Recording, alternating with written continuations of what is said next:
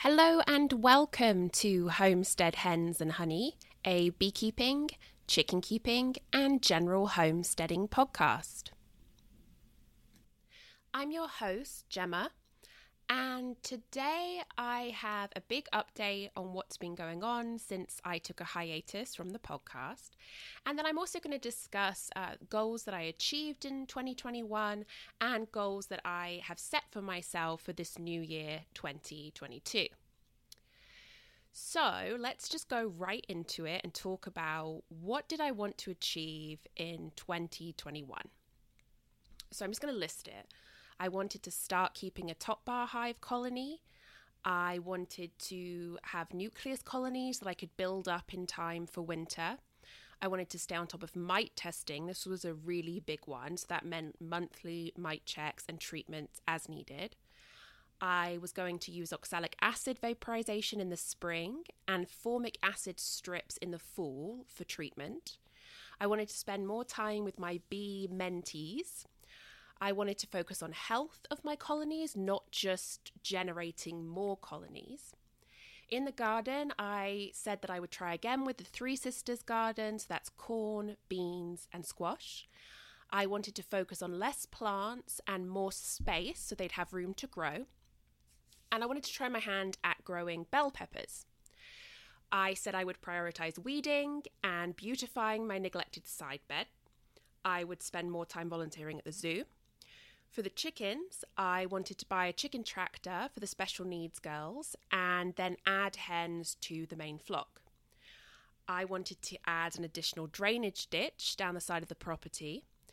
And in terms of sort of more personal goals, I really wanted to visit my bestie in Canada as soon as I could. Uh, with COVID, things have been closed down. I wanted to take a vacation with my husband, and I also really wanted to reach my goal weight, which I had set for myself uh, three years ago. So, what does what did I actually achieve? Well, the top bar hive, I got mine set up, I installed a package, and I learned how to manage it, including figuring out how to apply mite treatments, which are usually used in vertical hives and so are designed with that in mind. I also reviewed some books relating to the topic, and I generally expanded my knowledge about how top bar hive styles work. For the nucleus colony build up, I focused on just two nucleus colonies to build up in time for winter and was moderately successful. They were doing amazingly up until a very bad robbing incident, which knocked them very far back.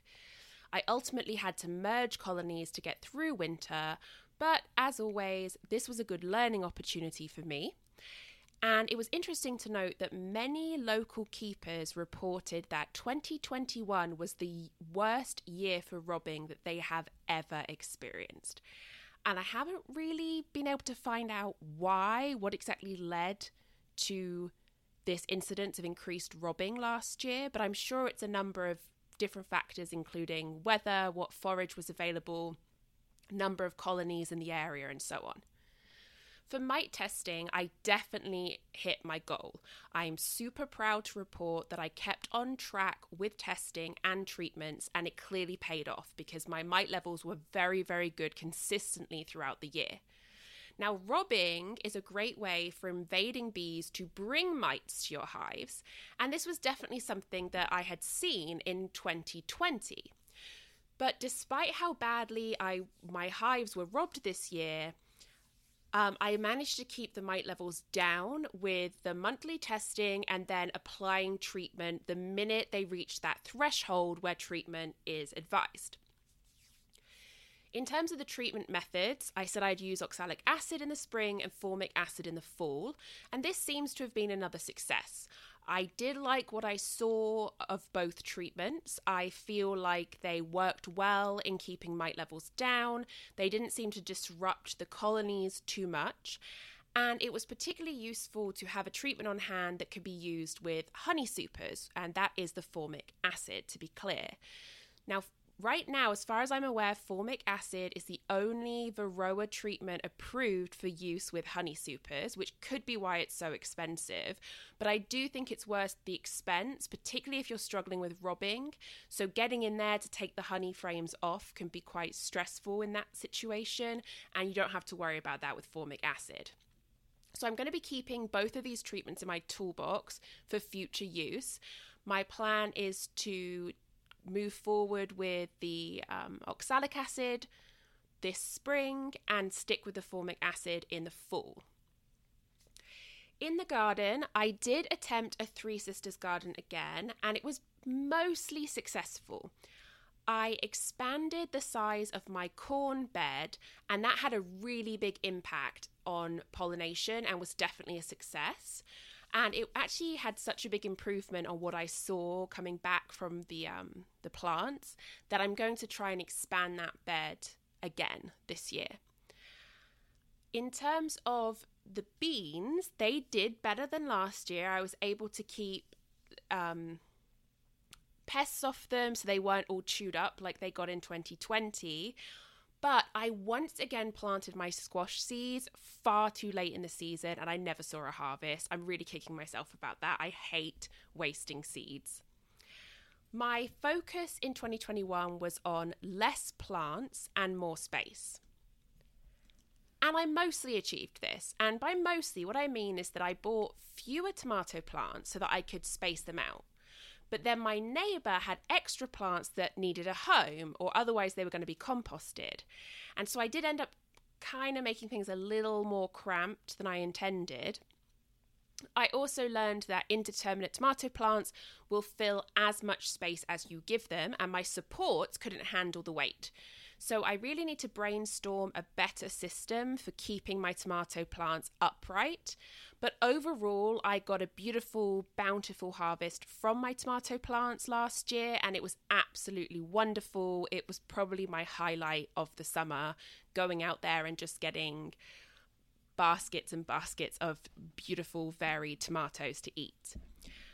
For my bell peppers, I did grow two plants successfully and I had a couple of small harvests from them. And really, this was a test to see how they would do here in Ohio. I first grew peppers in containers when I lived in Rhode Island, and I had a, a lot of success with them. When I tried to grow them in Georgia, they died from humidity induced mildew, which was a real bummer. I'm pleased to say that they actually did very well here, even though the tomato plants started to overshadow them slightly, which was a constant um, focus of me constantly cutting back or pulling those tomato plants back and making sure that the peppers got sunshine. So I'm probably going to grow them again this year and I might give them their own bed so that they're not going to be overshadowed by the crazily growing tomatoes. In terms of prioritizing that neglected side bed, this was like a 50% success. So I did do a huge cleanup of the bed. I managed to get about 60% of the weeds pulled. I also removed some saplings that had sprung up and wouldn't survive there long term. I cut back the brush and I generally tidied up the appearance of all those beds. I put more wildflower seeds down, which bloomed absolutely beautifully through summer and fall. And I added some rosemary and chamomile to the beds as well. However, some of the weeds are just so deeply rooted that I couldn't get them all, and they grew faster than I could commit to pulling them. So by the time we were into fall, the bed was pretty much overrun again and I felt a bit despondent about it. It's it's really not looking how I want it to. I also said I would spend some more time volunteering at the zoo, and I did do this. Um, I committed to going in whenever I could, and then I also signed up for every weekend of the big Boo at the Zoo Halloween event. Now, getting back to the zoo, ironically made me realize that I needed to step down as a volunteer. So I'm going to discuss this a bit more at the end of the episode where I give some personal updates. But to put it simply, something in my life had to give, and this was one of those things. I will say that I had a really fantastic boo at the zoo. It was probably the best one I've ever done. I had so much fun with the volunteers and with the employees and with everyone who came to the zoo. And I'm really going to miss my fellow volunteers and zoo workers because they are an incredible group of individuals. As for my chickens, I did get more hens for the main flock, and we had some big changes with Pepperjack being rehomed and then Rooster Handsome joining the girls. In terms of travel, I wasn't able to visit my friend in Canada. Um, she lives on Newfoundland and they've been locked down pretty tight, which is understandable. And so they had quarantine regulations and there, it just made it impossible for me to go. My husband and I managed a very short vacation in um, North Carolina, and that was beautiful. A little more humid than I thought it would be, but we did have a good time. It was a long weekend, and we got some beautiful views to enjoy and just some time to kind of put our feet up and relax. So, in terms of obstacles that I faced and goals that I wasn't able to meet, more time with my mentees. This did not happen um, in a large part because of the pandemic. I did do an apiary tour with my mentee Kay and her mentee M, and we actually spent an enjoyable couple of hours inspecting the hives and then just sitting out in the garden, catching up and drinking water. And it was a very rewarding experience for me. Otherwise, the pandemic kept me away from spending a lot of FaceTime with people, so this was really the most I saw of my beekeeping people during the year. For chickens, I didn't end up buying the chicken tractor I had in mind because I lost my special needs girls, and I'll talk about that more in a little bit. The drainage ditch, this was an extremely ost- optimistic idea. Um, I knew my back probably wouldn't allow it, and honestly, I didn't even consider it during last year.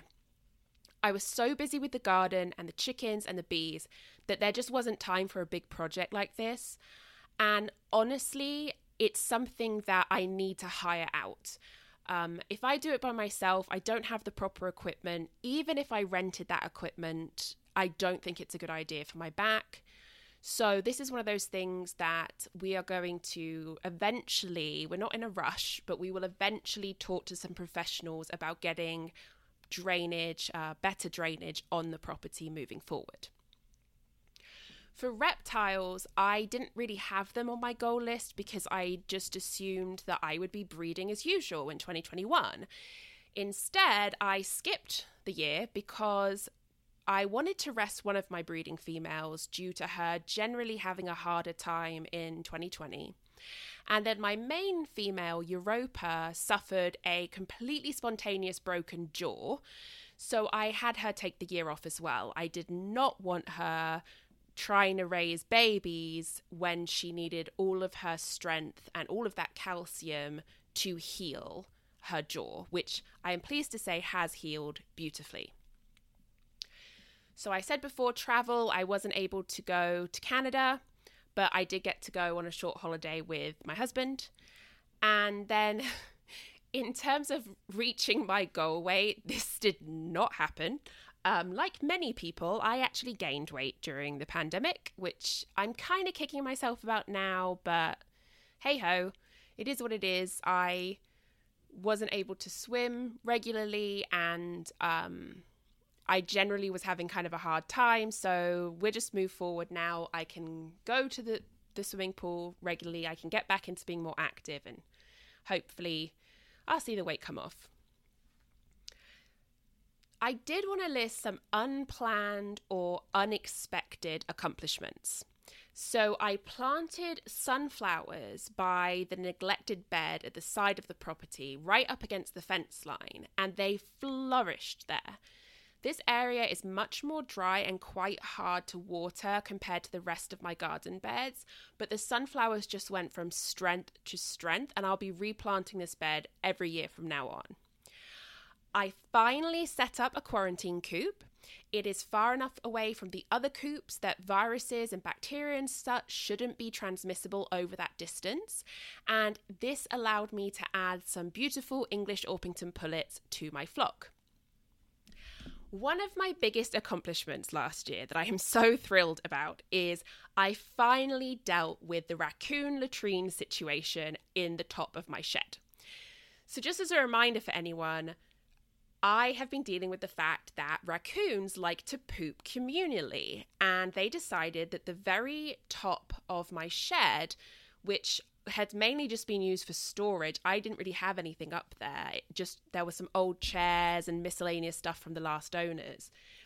That was their favorite place, and so it was getting filled with raccoon poop. And handling raccoon poop without proper um, preparation, proper equipment is bad for you. There's a kind of ringworm that is in their feces that you can inhale and it gets into your lungs and then it travels through your body. It can even travel to your brain. So it's very important to wear appropriate masks when dealing with stinky raccoon poo.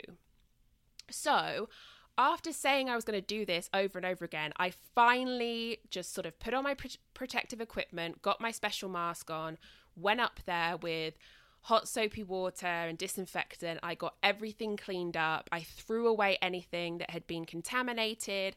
I washed everything down.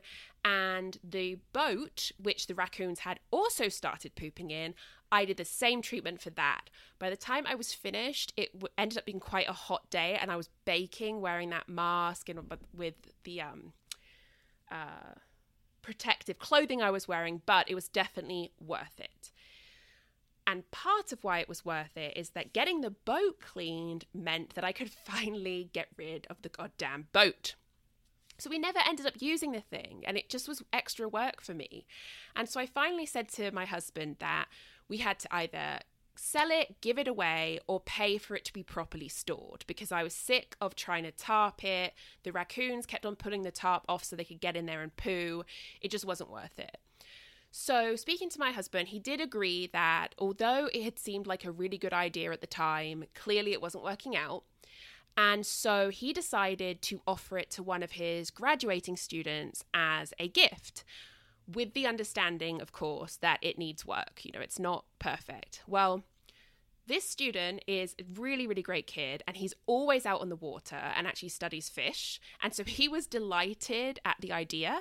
He's also extremely handy, so he's going to redo it how he wants, including giving it a new electric engine instead of the gas engine that it came with. So it's definitely in the right home now. Um, I've heard that he had it out on the water within weeks and he's really enjoying it. So it's in its right home. I don't have to deal with it. Everyone is happy. Last year, I also rescued some ducklings that were dumped by a canal in the spring, and I immediately fell in love with ducks. I'd never really considered them for my homestead, but now it's definitely a goal. Probably not this year, but sometime in the future. In terms of reptiles, Pandora and Europa, my breeding females, they have healed beautifully from their various issues, and I introduced them back to their mates. Europa is with Titan, um, but Pandora has been paired with a younger male this year. Her previous mate was just consistently hard on her. He was very rough when he bred her, and he would even chase her outside of breeding season and generally just be too much. So I have taken him out. He now lives in his own little bachelor pad. Um, and I'm just going to keep him as a bachelor for the rest of his life. He's one of just two babies that I kept from my very first breeding of pink tongue skinks. And sadly, those um, primary pair, Ganymede and um, Dione, they were my first two, and they have sadly both passed since. So, Europa and Hyperion are the names of the two babies I kept from them, and Europa is a wonderful female skink and she's been an incredible mother. But Hyperion is now a confirmed bachelor because he's too rough with the ladies. I did also achieve a goal that I didn't expect to hit, which was I have long been saying that I want to diversify the genetics of my pink tongue skinks. by importing some skinks from Europe. And I was really fortunate. My husband actually came across an importer who brings pink tongue skinks over once a year from Germany. And we reached out, and I managed to get three absolutely beautiful babies from her. And I'm so excited. They won't be ready to be bred for another maybe one to two years, but I'm just excited that I can now have more genetic diversity. I can offer my customers uh, different bloodlines. I think it will be a good thing for me moving forward. An unexpected love of 2021 was fiber and all things yarn. So I got back into crochet. I don't even remember exactly how it happened. I think I just stumbled across a kind of crochet called amigurumi, which is a Japanese art of knitting or crocheting small stuffed animals. I think of it a lot like 3D printing, but with stitches. So each layer builds on the next until you have a lovely 3D toy. I saw a chunky bee version and I knew I had to make it. So I jumped right in, I retaught myself how to crochet, and I fell in love with the process. Many, many years ago, I taught myself to knit, but I very rarely stuck with it. And some of it was because at the time I was broke and I could only afford like scratchy, scratchy acrylic yarn that I just I didn't like how it felt. I didn't like really working with it. And because I also didn't seem to take naturally to knitting, it was easy to give up.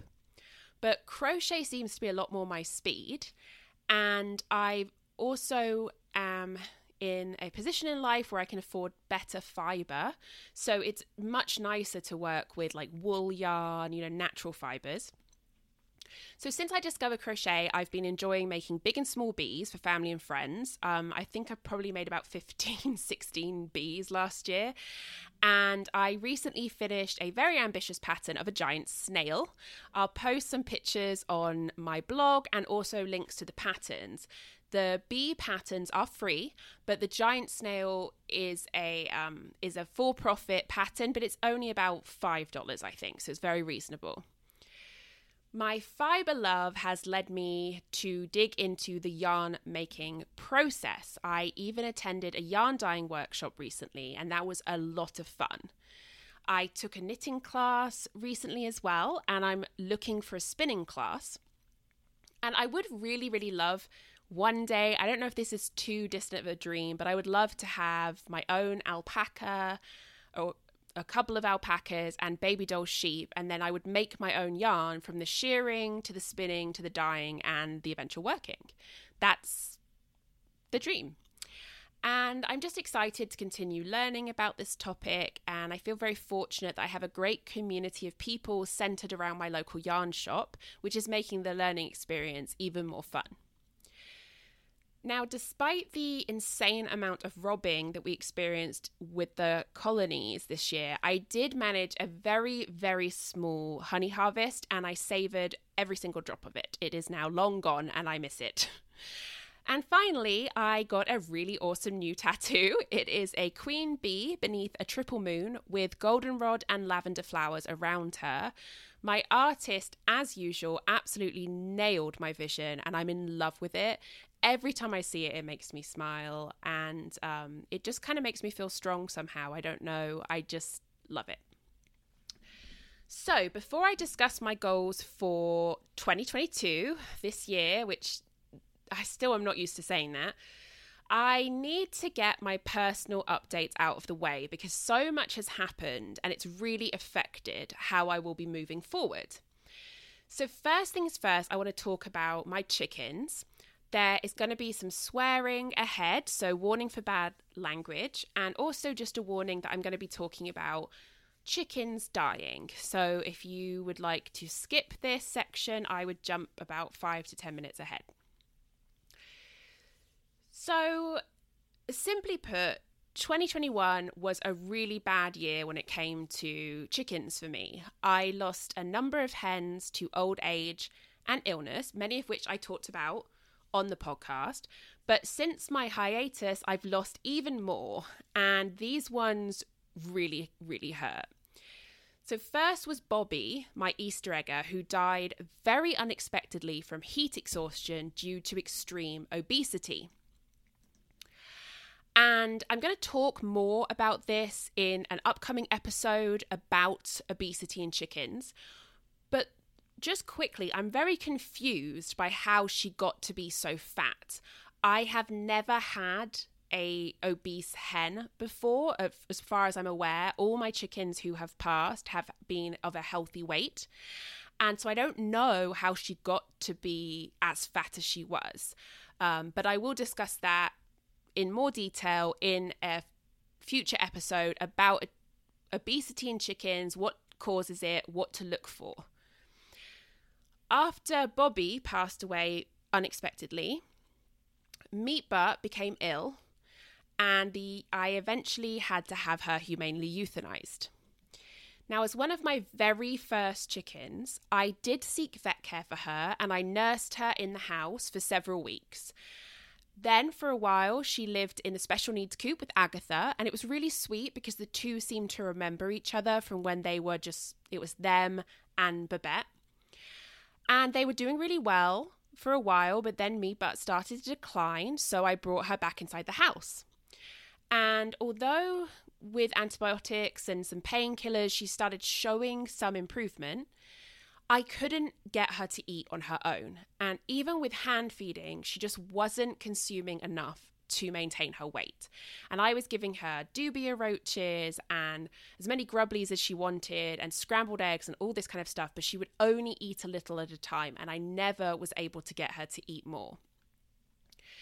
Based on the original blood work we did and how she responded to the antibiotics and the painkillers and then this lack of appetite, my vet suspects that she had cancer. And I will say that I did not have a necropsy performed for her.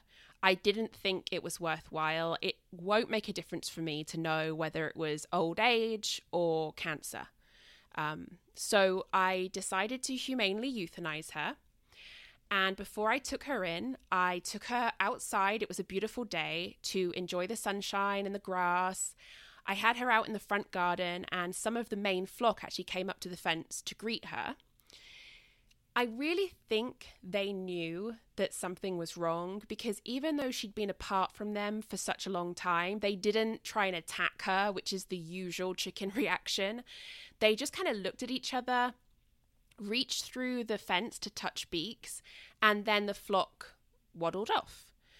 So after Meatbutt had been outside for a while, um, I scooped her up, I took her to the vet, and she actually died in my arms. Um, the way that you euthanize animals is you give them an injection that makes them go to sleep. And then once they're asleep, you give the injection that stops their heart. They gave her the injection to put her to sleep and then let me hold her. And the plan was that they would then come in to do the final injection, but I think her heart just gave out and she actually just died in my arms. Not long after Meatbutt, I lost Agatha, my sweet old lady, my hospice chicken, the hen that we all thought would go first, as I adopted her as a senior, and instead she ended up outliving all of her original sisters. So within the first year of adopting Agatha, uh, all those years ago, she became ill, and I took her to my vet, and we did blood work and x rays, the whole shebang. And we found out that she had arthritis all through her spine, as well as a mass on her liver. And my vet was like, we can treat for pain and just see how she does and take it day by day. And that's what we did. But she just rallied, she just returned to normal. So we kept her on a very, very low dose of painkillers. Every year that I had Agatha, she'd give me a scare. She'd get kind of thin, she'd seem lethargic, and then I'd bring her in. We'd do like a painkiller adjustment, maybe some antibiotics, extra fluids, and she'd always perk up and go right back outside again. This last time, I saw her and I knew that she was done. She'd completely given up. I found her lying flat as a pancake, face first. She couldn't even lift her head. She had to use her beak to lever herself up. And it was really, really awful. I actually took a picture of her resting in this position to remind myself how bad it was because I knew that I was going to have to have her euthanized and I knew that I would question that decision. And so I wanted this proof that when I saw her, that gut feeling that it was time, I, I needed that. I will never share this picture, it's very upsetting. I did try for a few days with her. Um, we tried antibiotics and fluids and painkillers, and she just didn't respond. So it was a Sunday, and I couldn't take her to my regular vet. I had to take her to the ER, and they wouldn't let me be with her when she passed because they said it was against their policy. And the best they could do was give me time with her in a room. And so I sat for 45 minutes crying into her feathers.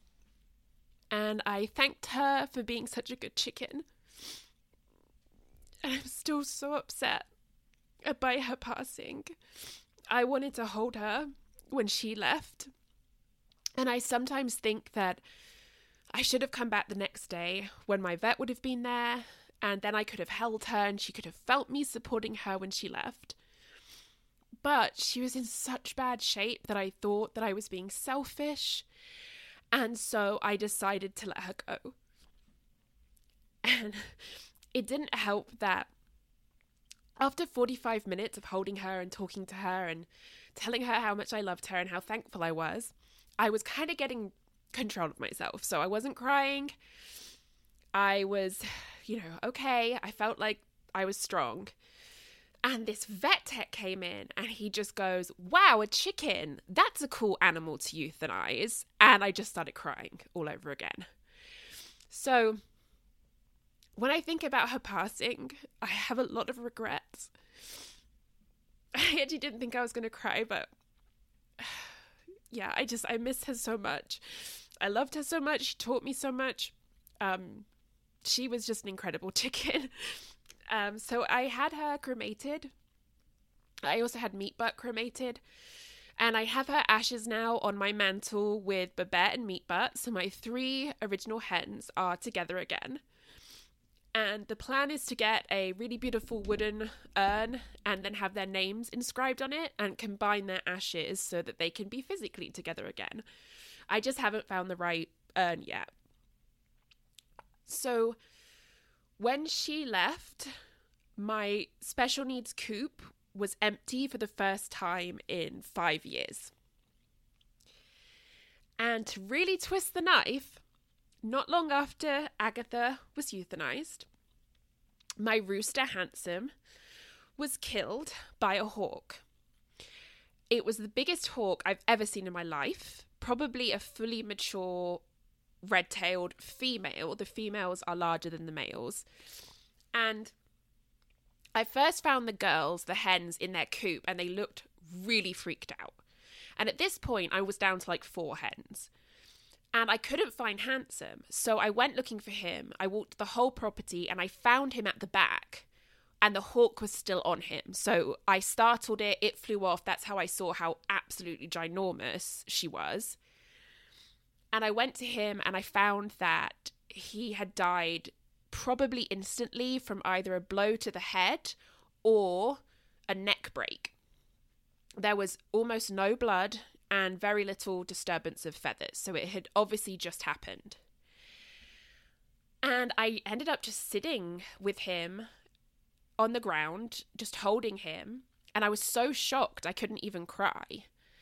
Because I know that when you have chickens and you let them free range, you let them free roam, chances are good that you're going to lose some to predation. Like, you know, you can put up fences, you can give them lots of cover, but if you live in an area with hawks or stray cats or bobcats or coyotes or whatever, that's always a risk. But in my head, I'd always imagined that if a hawk attacked, it would be a fight between the hawk and the rooster. And Handsome was ginormous. I mean, he weighed, I'm not entirely sure of his weight, but he had to be over 10 pounds easy. He was ginormous, he was strong, and he was very, very attentive. He was always watching the skies, he was always alerting his girls.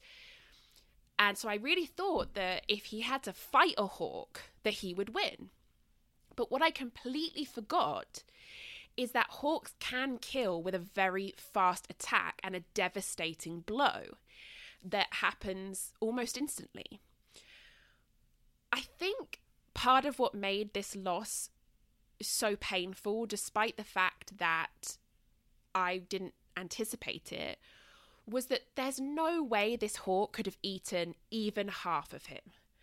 And so the whole thing felt so pointless and wasteful. He was killed for what? She didn't eat him. She couldn't have eaten all of him. She left hungry because I scared her off his body.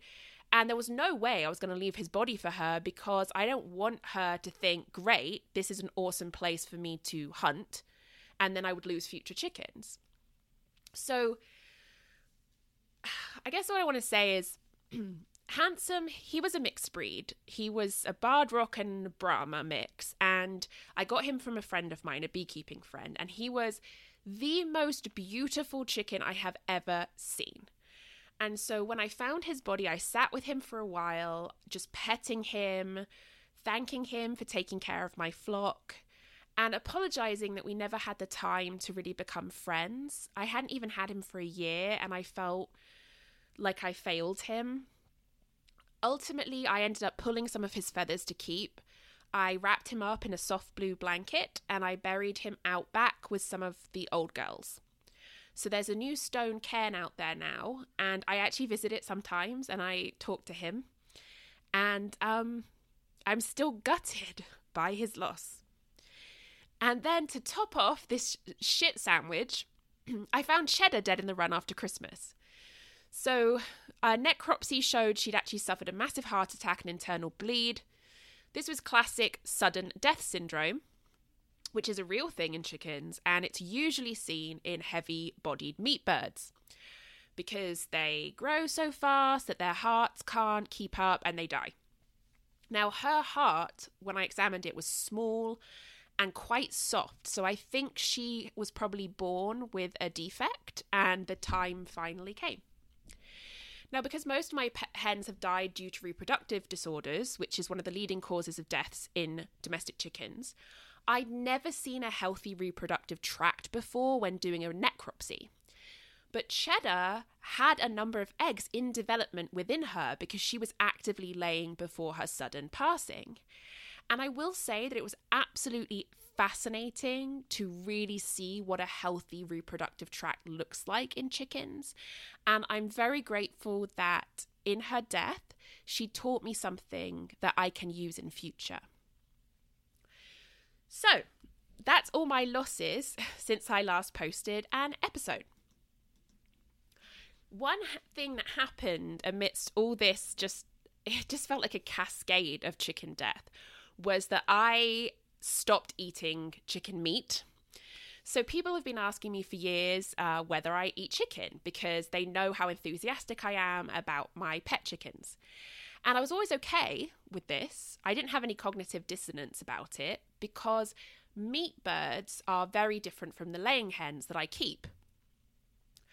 That said, the more that I learned about meat birds and how we have turned them into these hideous massive mutants um, uh, that can't survive on their own because their hearts just give out because we've we've made them be so huge.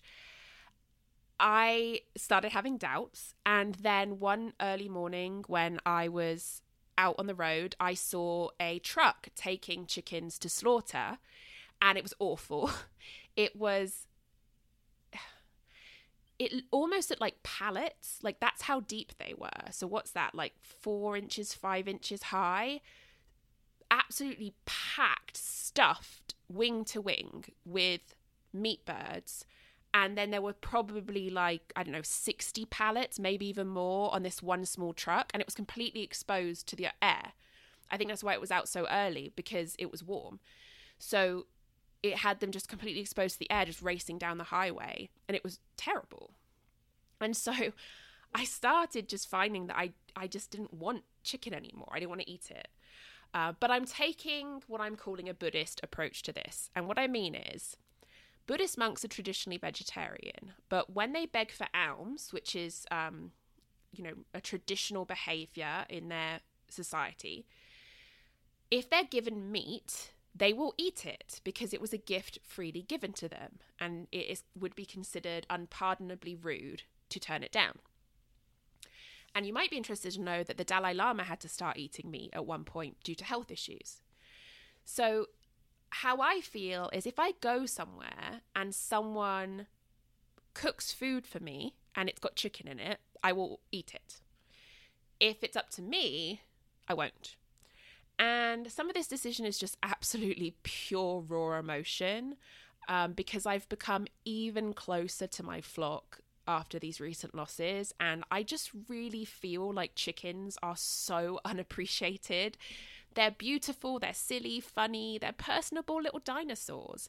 And I just find that the more time I spend with them, the more I am not at all interested in eating them. And to kind of stick with some personal updates here. if you thought it was all bad with the chickens, well, just wait. So, heads up, um, just a quick trigger warning. I'm going to talk about mental health issues, I'm going to talk about cancer, and I'm going to talk about chronic illness. So, amidst all this chicken death and drama, I have really been struggling with my depression. I think that I've been pretty open about this on the podcast, um, so it's not really a surprise. But I didn't understand how bad it was going to get. I'm very fortunate to not suffer from suicidal ideation, but I did reach a point um, not long after I went on hiatus where I just didn't see the point in anything anymore. And every day I woke up and just thought, oh, this again. And it just all felt pointless and awful. And at my very worst moments, um, I was really convinced that I was just terrible at beekeeping. I couldn't keep chickens alive. I didn't deserve anything wonderful. I didn't deserve all the wonderful things in my life. I felt completely unworthy of existence and like an utterly pointless and wasteful person. And I'm doing better now, but I'm not really out of the woods. Um, I don't want to go too deep into it because it's really personal. And then this isn't the Gemma complains about her brain chemistry and resulting feelings podcast. But I will say that my meds are helping. I'm doing the best that I can. And I'm really just taking everything day by day. And while all this is going on and I'm not feeling great because of my depression, my back pain started to get a lot worse. So, in the last six months or so, I noticed that aside from how the pain was more constant, my lower spine was crunching audibly if I moved in certain ways. And I just found that I was having more and more bad days. Well, in the middle of this, I ended up pulling a muscle in my back when I was lifting a bag of birdseed, and the pain was so bad that I couldn't stand upright for over an hour. Now, after the initial pain, it didn't feel too awful, except that I felt like I was going to throw up. And I'm going to be honest, this scared the hell out of me. I have a really high pain tolerance. I am used to back pain, but not being able to stand and feeling like I was going to vomit was really scary. Thankfully, this happened when my husband was home, so he was able to help get me. He basically just draped me over the sofa. And he got me heat back heat packs. He went to the pharmacy to get muscle relaxers and my emergency pack of steroids.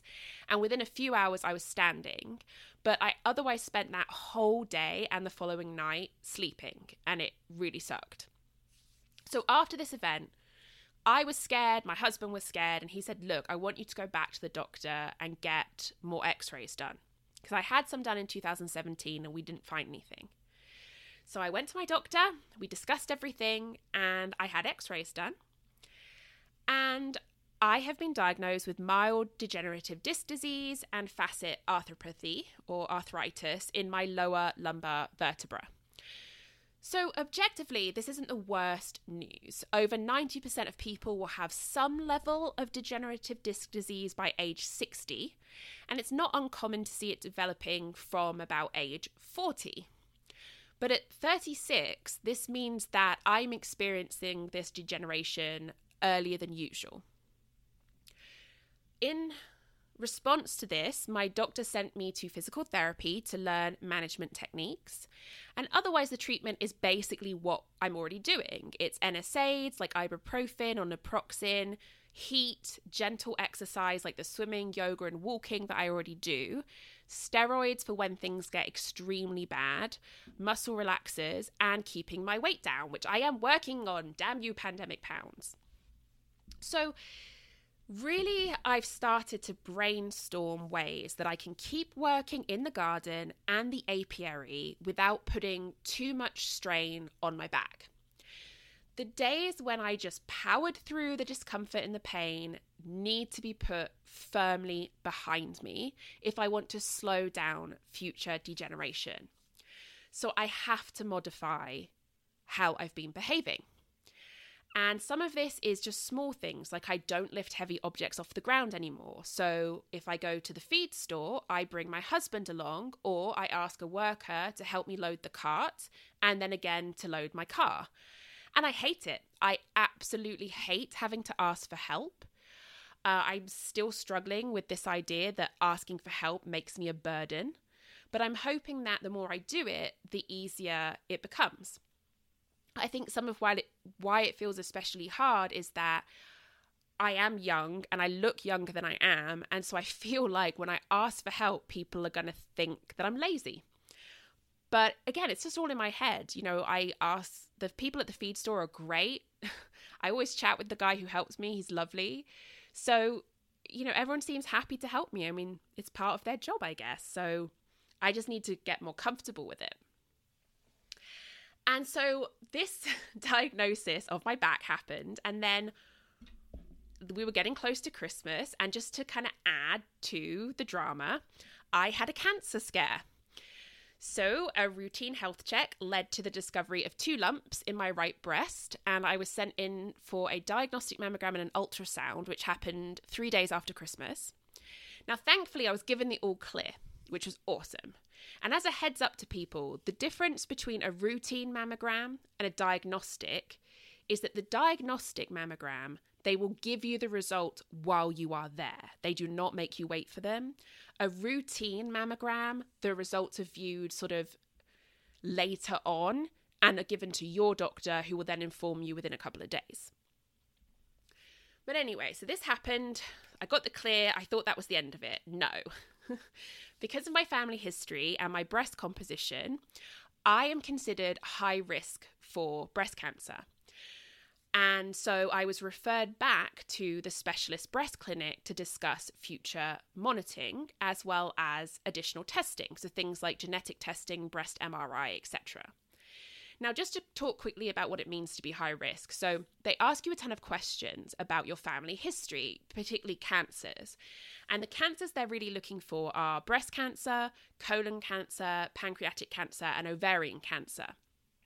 And depending on how many members of your family have had that, and especially how many have passed away due to that, can really affect what is considered your risk factor. So, the average woman will usually have a risk factor of around 13%. Anything over 20% is considered high risk, and mine came back as 24.5%. So, I went to the breast clinic. I met a really wonderful doctor who talked through everything with me, and we decided to have genetic testing done to see if I had any known cancer mutations or gene mutations that make you prone to cancer, I should say. And I'm really relieved to say that my test results came back negative for all known mutations, which is amazing. And Due to this, my doctor and I have agreed that I'm going to have a breast MRI this summer. Then I won't need another until I'm after the age of 40, at which point I'll probably have one every year. But in the meantime, I will be having a mammogram every year as long with my regular breast exam. Now, I actually just got the genetic test results last week. I'm recording this on March 8th. And it was such a huge relief because I was especially worried about the BRCA1 and 2 mutations. Now, with these mutations, the chance of breast cancer is so high that it's recommended women undergo a double mastectomy and removal of the ovaries, usually after the age of 40. And originally, when this was all a hypothetical, I felt like I would be okay with having my breasts removed. Um, but as I waited for the test results and it felt like it was more of a real thing, I realized that I actually have a lot of very strong feelings about the procedure and how it would affect my body image and my confidence. And I'm very, very grateful that I will not be facing that. And I'd just like to throw in here a reminder for everyone to do monthly breast checks, including men. Yes, men out there, you can also get breast cancer, although it's not really talked about, which is a shame. It needs to be. If you are a man and a member of your immediate family has had breast or colon cancer, you are at higher risk than the average male. So don't be shy, do some self checks at home, and just stay on top of it. At least familiarize yourself with your breast tissue so you can kind of get a feel for when something isn't right. Um, as I wrote in my notes right here, smush those tartars to protect your health. And I will post a link about um, hereditary breast cancer and gene mutations on my blog. Okay, so with all of that incredibly depressing and dramatic and scary and awful baggage out of the way, what goals have I set for myself this year?